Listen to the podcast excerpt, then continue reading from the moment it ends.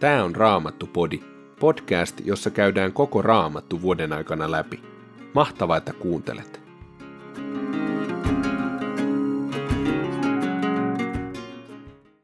Tänään luemme ensimmäistä kuninkaiden kirjasta luvusta 15, jakeesta 25, luvun 17 jakeeseen 24, eli luvun loppuun saakka.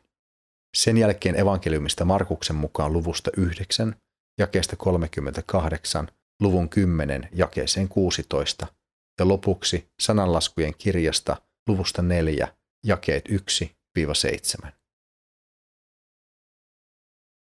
Ensimmäinen kuninkaiden kirja, luku 15, jae 25. Nadab, Jerobeamin poika, tuli Israelin kuninkaaksi Juudan kuninkaan Aasan toisena hallitusvuotena. Hän hallitsi Israelia kaksi vuotta. Nadab teki sitä, mikä on väärää Herran silmissä. Hän kulki isänsä teitä ja syyllistyi samaan syntiin, joilla hänen isänsä oli johdattanut Israelin synnintekoon. Baesa, Ahian poika, joka oli Isaskarin heimoa, teki salaliiton Nadabia vastaan. Baesa löi hänet kuoliaksi hänen ja koko Israelin sotaväen piirittäessä Gippetonin kaupunkia, joka oli filistealaisten hallussa. Baesa surmasi hänet Juudan kuninkaan Aasan kolmantena hallitusvuotena ja nousi kuninkaaksi hänen sijaansa. Kuninkaaksi noustessaan hän otti hengiltä koko Jerobeamin suvun. Hän ei jättänyt Jerobeamin suvusta elon ainoatakaan, vaan tuhosi heidät kaikki. Näin kävi toteen se, minkä Herra oli ilmoittanut palvelijansa siilolaisen Ahian suulla. Tekemällä syntiä ja saattamalla Israelin synnintekoon, Jerobeam oli vihastuttanut Herran, Israelin Jumalan. Kaikki muu, mitä Naadapista ja hänen teoistaan on kerrottavaa, on kirjoitettu Israelin kuninkaiden historiaan. Aasan ja Baesan, Israelin kuninkaan välillä oli sota niin kauan kuin he elivät. Juudan kuninkaan Aasan kolmantena hallitusvuotena Baesasta, Ahian pojasta, tuli Israelin kuningas. Hän hallitsi Tirsassa 24 vuotta. Baesa teki sitä, mikä on väärää Herran silmissä. Hän kulki Jerobeamin teitä ja syyllistyi samaan syntiin, jolla Jerobeam oli johdattanut Israelin synnintekoon. Jehu, Hananin poika, sai Baesalle vietäväksi tämän Herran sanan. Vaikka minä nostin sinut tomusta ja asetin sinut kansani Israelin hallitsijaksi, sinä olet kulkenut Jerobeamin tietä ja saattanut kansani Israelin tekemään syntiä. Näiden syntien vuoksi on vihani herännyt. Minä lakaisen Baesan ja hänen sukunsa pois, teen hänen suvulle niin kuin teen Jerobeamin, Nebatin pojan suvulle. Sen Baisan jälkeläisen, joka kuolee kaupungissa, syövät koirat, ja sen, joka kuolee muurien ulkopuolella, syövät taivaan linnut. Kaikki muu, mitä on kerrottavaa Baisasta, hänen teoistaan ja saavutuksistaan, on kirjoitettu Israelin kuninkaiden historiaan. Baisa meni lepoon isiensä luo, ja hänet haudattiin Tirsaan. Hänen jälkeensä tuli kuninkaaksi hänen poikansa Ela. Profeetta Jehun, Hananin pojan suulla Baesalle ja hänen suvulleen oli tullut Herran ankara sana, koska Baesa kättensä töillä oli herättänyt Herran vihan. Kaikki ne olivat pahoja Herran silmissä. Baesa oli tuhonnut Jerobeamin suvun, mutta eli sitten itse sen tavoin. Juudan kuninkaan Aasan 86. hallitusvuotena Elasta, Baesan pojasta, tuli Israelin kuningas.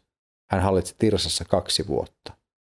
Hänen sotapäällikkönsä Simri joilla oli komenossaan puolet vaunujoukoista, teki salaliiton häntä vastaan. Kun Ela kerran oli Tirsassa hovinsa päällikön Arsan talossa juonut itsensä humalaan, Simri tuli sinne ja löi hänet kuoliaaksi. Tämä tapahtui Juudan kuninkaan Aasan 27. hallitusvuotena. Simristä tuli Elan sijaan kuningas. Kun hän oli tullut kuninkaaksi ja asettunut valtaistuimelle, hän otti hengiltä koko Baisan suvun. Hän ei jättänyt elon ainoatakaan Baisan miespuolista jälkeläistä ja surmasi myös hänen muut sukulaisensa ja kaikki, jotka häntä kannattivat. Simri tuhosi koko Baisan suvun, niin kuin Herra oli sanonut Baisalle profeetta Jehun suulla. Näin tapahtui Baisan ja hänen poikansa Elan kaikkien syntien vuoksi. He olivat tehneet syntiä ja saattaneet Israelin synnintekoon. Tyhjääkin tyhjemmillä jumalillaan he olivat herättäneet Herran, Israelin Jumalan, vihan. Kaikki muu, mitä Elasta ja hänen teoistaan on kerrottavaa, on kirjoitettu Israelin kuninkaiden historiaan. Juudan kuninkaan Aasan 87. hallitusvuotena Simristä tuli kuningas. Hän hallitsi Tirsassa seitsemän päivää. Sotaväki oli silloin leiriytynyt piirittämään Gippetonia, joka oli filistealaisten hallussa. Kun piiritysjoukot kuulivat kerrottavan, että Simri oli tehnyt salaliiton ja lyönyt kuninkaan kuoliaaksi, koko Israelin sotaväki heti samana päivänä leirissä julisti Israelin kuninkaaksi Omrin, sotaväen päällikön. Omri ja kaikki Israelin sotilaat lähtivät Kippetonin luota ja sartoivat Tirsan. Kun Simri näki kaupungin olevan vihollisen käsissä, hän vetäytyi kuninkaan palatsin sisäosiin. Hän sytytti palatsin tuleen ja näin hän kuoli, syntiensä tähden.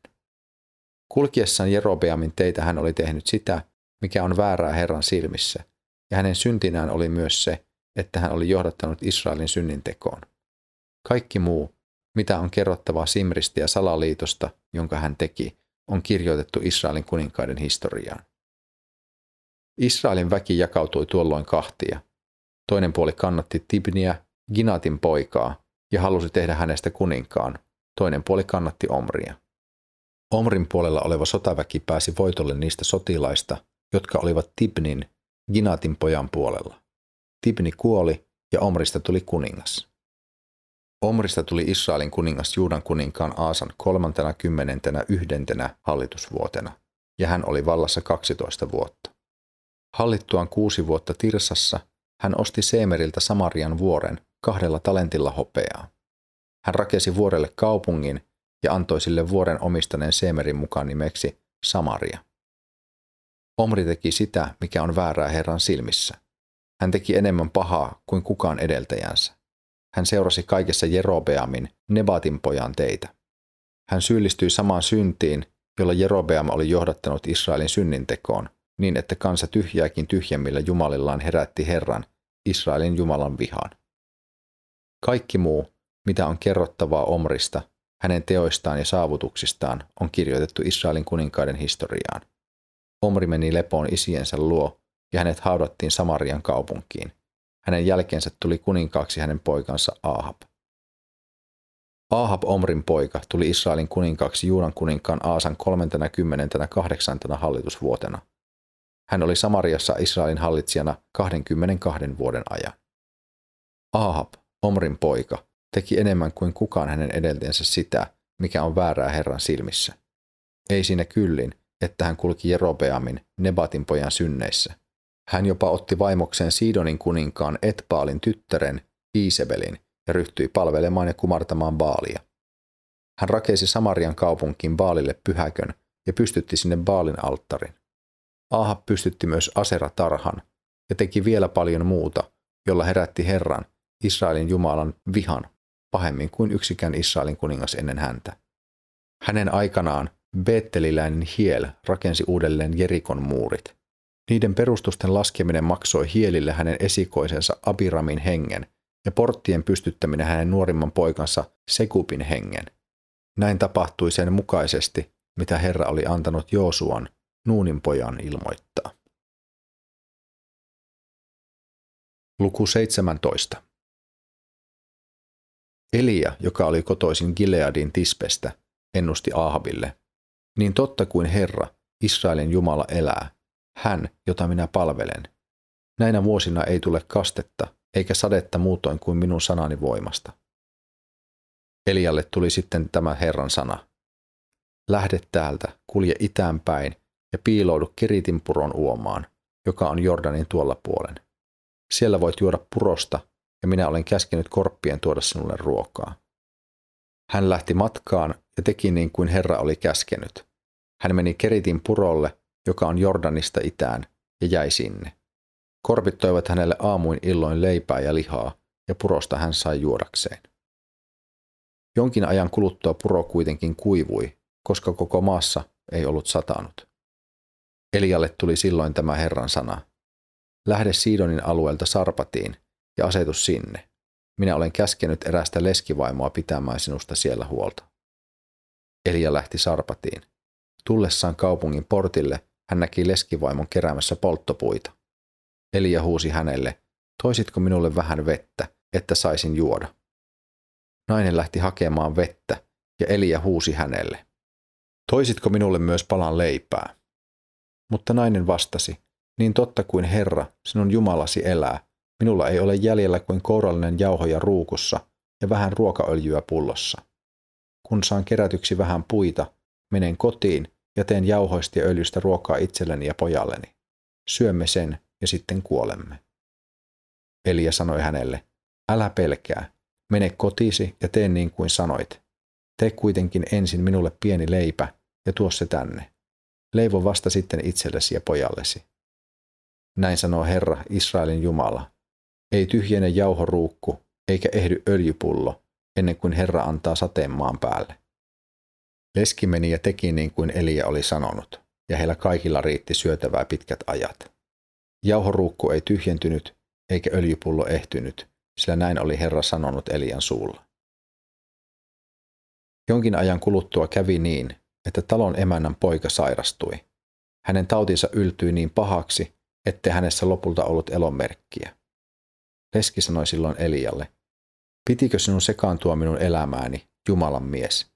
Pitikö sinun tulla tänne vetämään minun syntini esiin ja tappamaan poikani? Elia sanoi, anna poika minulle.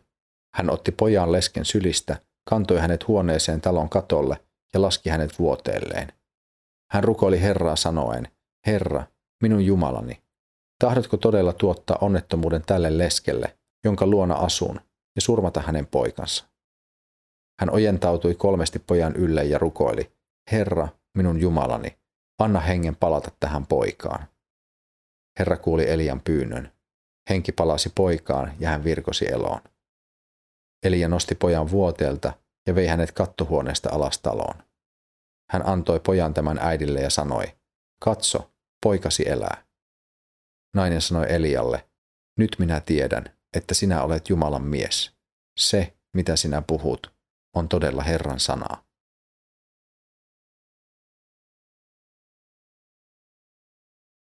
Evankeliumi Markuksen mukaan luku 9, jae 38. Johannes sanoi hänelle, Opettaja, me näimme erään miehen ajavan pahoja henkiä ulos sinun nimessäsi. Me yritimme estää häntä, koska hän ei kuulu meihin. Mutta Jeesus vastasi, älkää estäkö häntä. Eihän yksikään, joka tekee voimateon minun nimessäni, voi heti perään puhua minusta pahaa. Joka ei ole meitä vastaan, on meidän puolellamme. Totisesti, joka antaa teille maljallisen vettä sen tähden, että te olette Kristuksen omia, ei jää palkkaansa vaille. Mutta jos joku johdattaa lankeemuksen yhdenkin näistä vähäisistä, jotka uskovat minuun, hänelle olisi parempi, että hänet heitettäisiin meren myllynkivi-kaulassa. Jos kätesi viettelee sinua, hakkaa se pois. Onhan parempi, että käsipuolena pääset sisälle elämään, kuin että molemmat kädet tallella joudut helvettiin, sammumattomaan tuleen, missä mato ei kuole eikä tuli sammu. Jos jalkasi viettelee sinua, hakkaa se pois. Onhan parempi, että jalkapuolena pääset sisälle elämään, kuin että sinut molemmat jalat tallella heitetään helvettiin, missä mato ei kuole eikä tuli sammu. Ja jos silmäsi viettelee sinua, heitä se pois. Onhan parempi, että silmäpuolena pääset sisälle Jumalan valtakuntaan, kuin että sinut molemmat silmät tallella heitetään helvettiin, missä mato ei kuole eikä tuli sammu. Jokainen tullaan suolaamaan tulella. Suola on tarpeellista, mutta jos se menettää suolaisuutensa, millä te sen suolaatte? Olkoon teissä suola itsessänne ja eläkää sovussa toinen toistenne kanssa. Luku 10. Jeesus lähti sieltä ja tuli Jordanin itäpuolta kulkien Juudean alueelle. Hänen kanssaan kulki nytkin suuri joukko ihmisiä ja tapansa mukaan hän opetti heitä. Hänen luokseen tuli myös fariseuksia, jotka häntä koetellakseen kysyivät, saako mies hylätä vaimonsa. Hän vastasi heille, mitä Mooses on siitä säätänyt. He sanoivat, Mooses antoi meille luvan kirjoittaa erokirjan ja hylätä vaimon. Silloin Jeesus sanoi, te olette kova sydämisiä, siksi hän laati teille sen säännöksen. Mutta maailman alussa Jumala loi ihmisen mieheksi ja naiseksi. Sen tähden mies jättää isänsä ja äitinsä ja liittyy vaimoonsa, niin että nämä kaksi tulevat yhdeksi lihaksi. He eivät siis enää ole kaksi, he ovat yksi. Ja minkä Jumala on yhdistänyt, sitä älköön ihminen erottako. Kun he olivat keskenään, opetuslapset kysyivät uudestaan tätä asiaa. Jeesus sanoi heille, se, joka hylkää vaimonsa ja menee naimisiin toisen kanssa, on avionrikkoja ja tekee väärin vaimoaan kohtaan. Ja jos vaimo hylkää miehensä ja menee naimisiin toisen kanssa, hänkin tekee aviorikoksen. Jeesuksen luo tuotiin lapsia, jotta hän koskisi heihin. Opetuslapset moittivat tuojia, mutta sen huomatessaan Jeesus närkästyi ja sanoi heille, sallikaa lasten tulla minun luokseni, älkää estäkö heitä. Heidän kaltaistensa on Jumalan valtakunta. Totisesti, joka ei ota Jumalan valtakuntaa vastaan niin kuin lapsi, hän ei sinne pääse. Hän otti lapset syliinsä, pani kätensä heidän päälleen ja siunasi heitä. Sananlaskujen kirja, luku neljä. Kuulkaa, lapset, isän neuvoja. Olkaa tarkkana, jotta oppisitte. Minä jaan teille hyvää tietoa, älkää siis väheksykö ohjeitani. Itsekin olen ollut isäni opissa ja äitini hoivassa, hänen silmäteränsä. Isä opetti minua näin. Pidä mielessäsi minun sanani, muista ohjeeni, niin menestyt. Hanki viisautta, hanki ymmärrystä, äläkä unohda sitä, mitä sinulle sanon. Älä käännä sille selkääsi. Älä hylkää sitä, niin se suojelee sinua. Rakasta sitä, niin se on sinun turvanasi. Hanki viisautta, se on aarteista kallein. Hanki ymmärrystä, sijoita kaikki varasi siihen.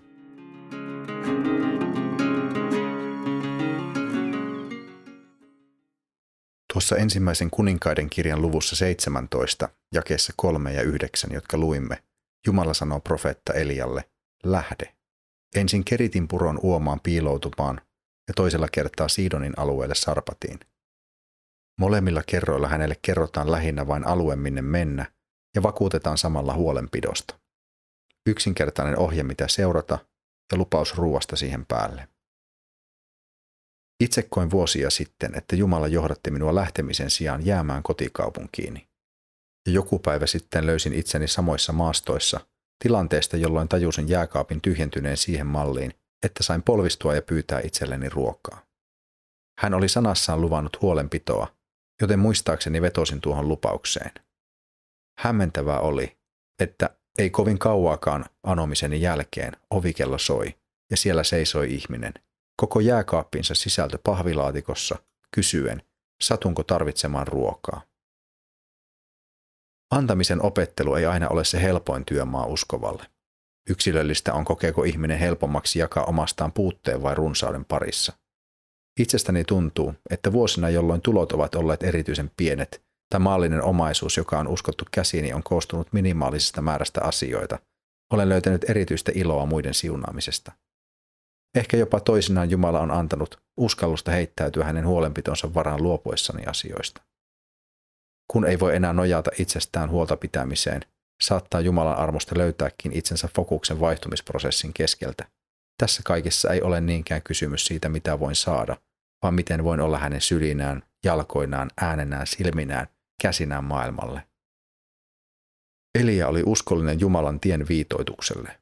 Ja Jumala armossaan ei ainoastaan siunannut vain häntä, vaan myös hänen kauttaan Sarpatin leskiä ja hänen poikaansa, ruualla ja terveydellä. Joskus Jumalan huolenpito voi olla yhtä jännittävä ja omaperäistä kuin ruokaa tuovat korpit. Toisinaan hänen rakkautensa kurottaa hyvin konkreettisesti ihmisten muodossa ja heidän kauttaan meitä kohti.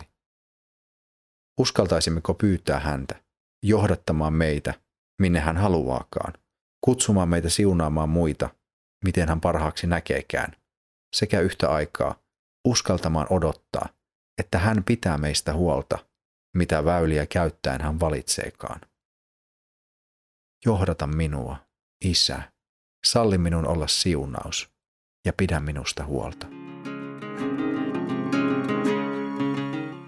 Raamattupodin sulle tarjoaa Opko ja kuunnella voit muun muassa Spotifysta, Apple Podcastsista ja yleisistä podcast-sovelluksista niin kuin Castboxista, Pocketcastsista ja Podcast Addictista.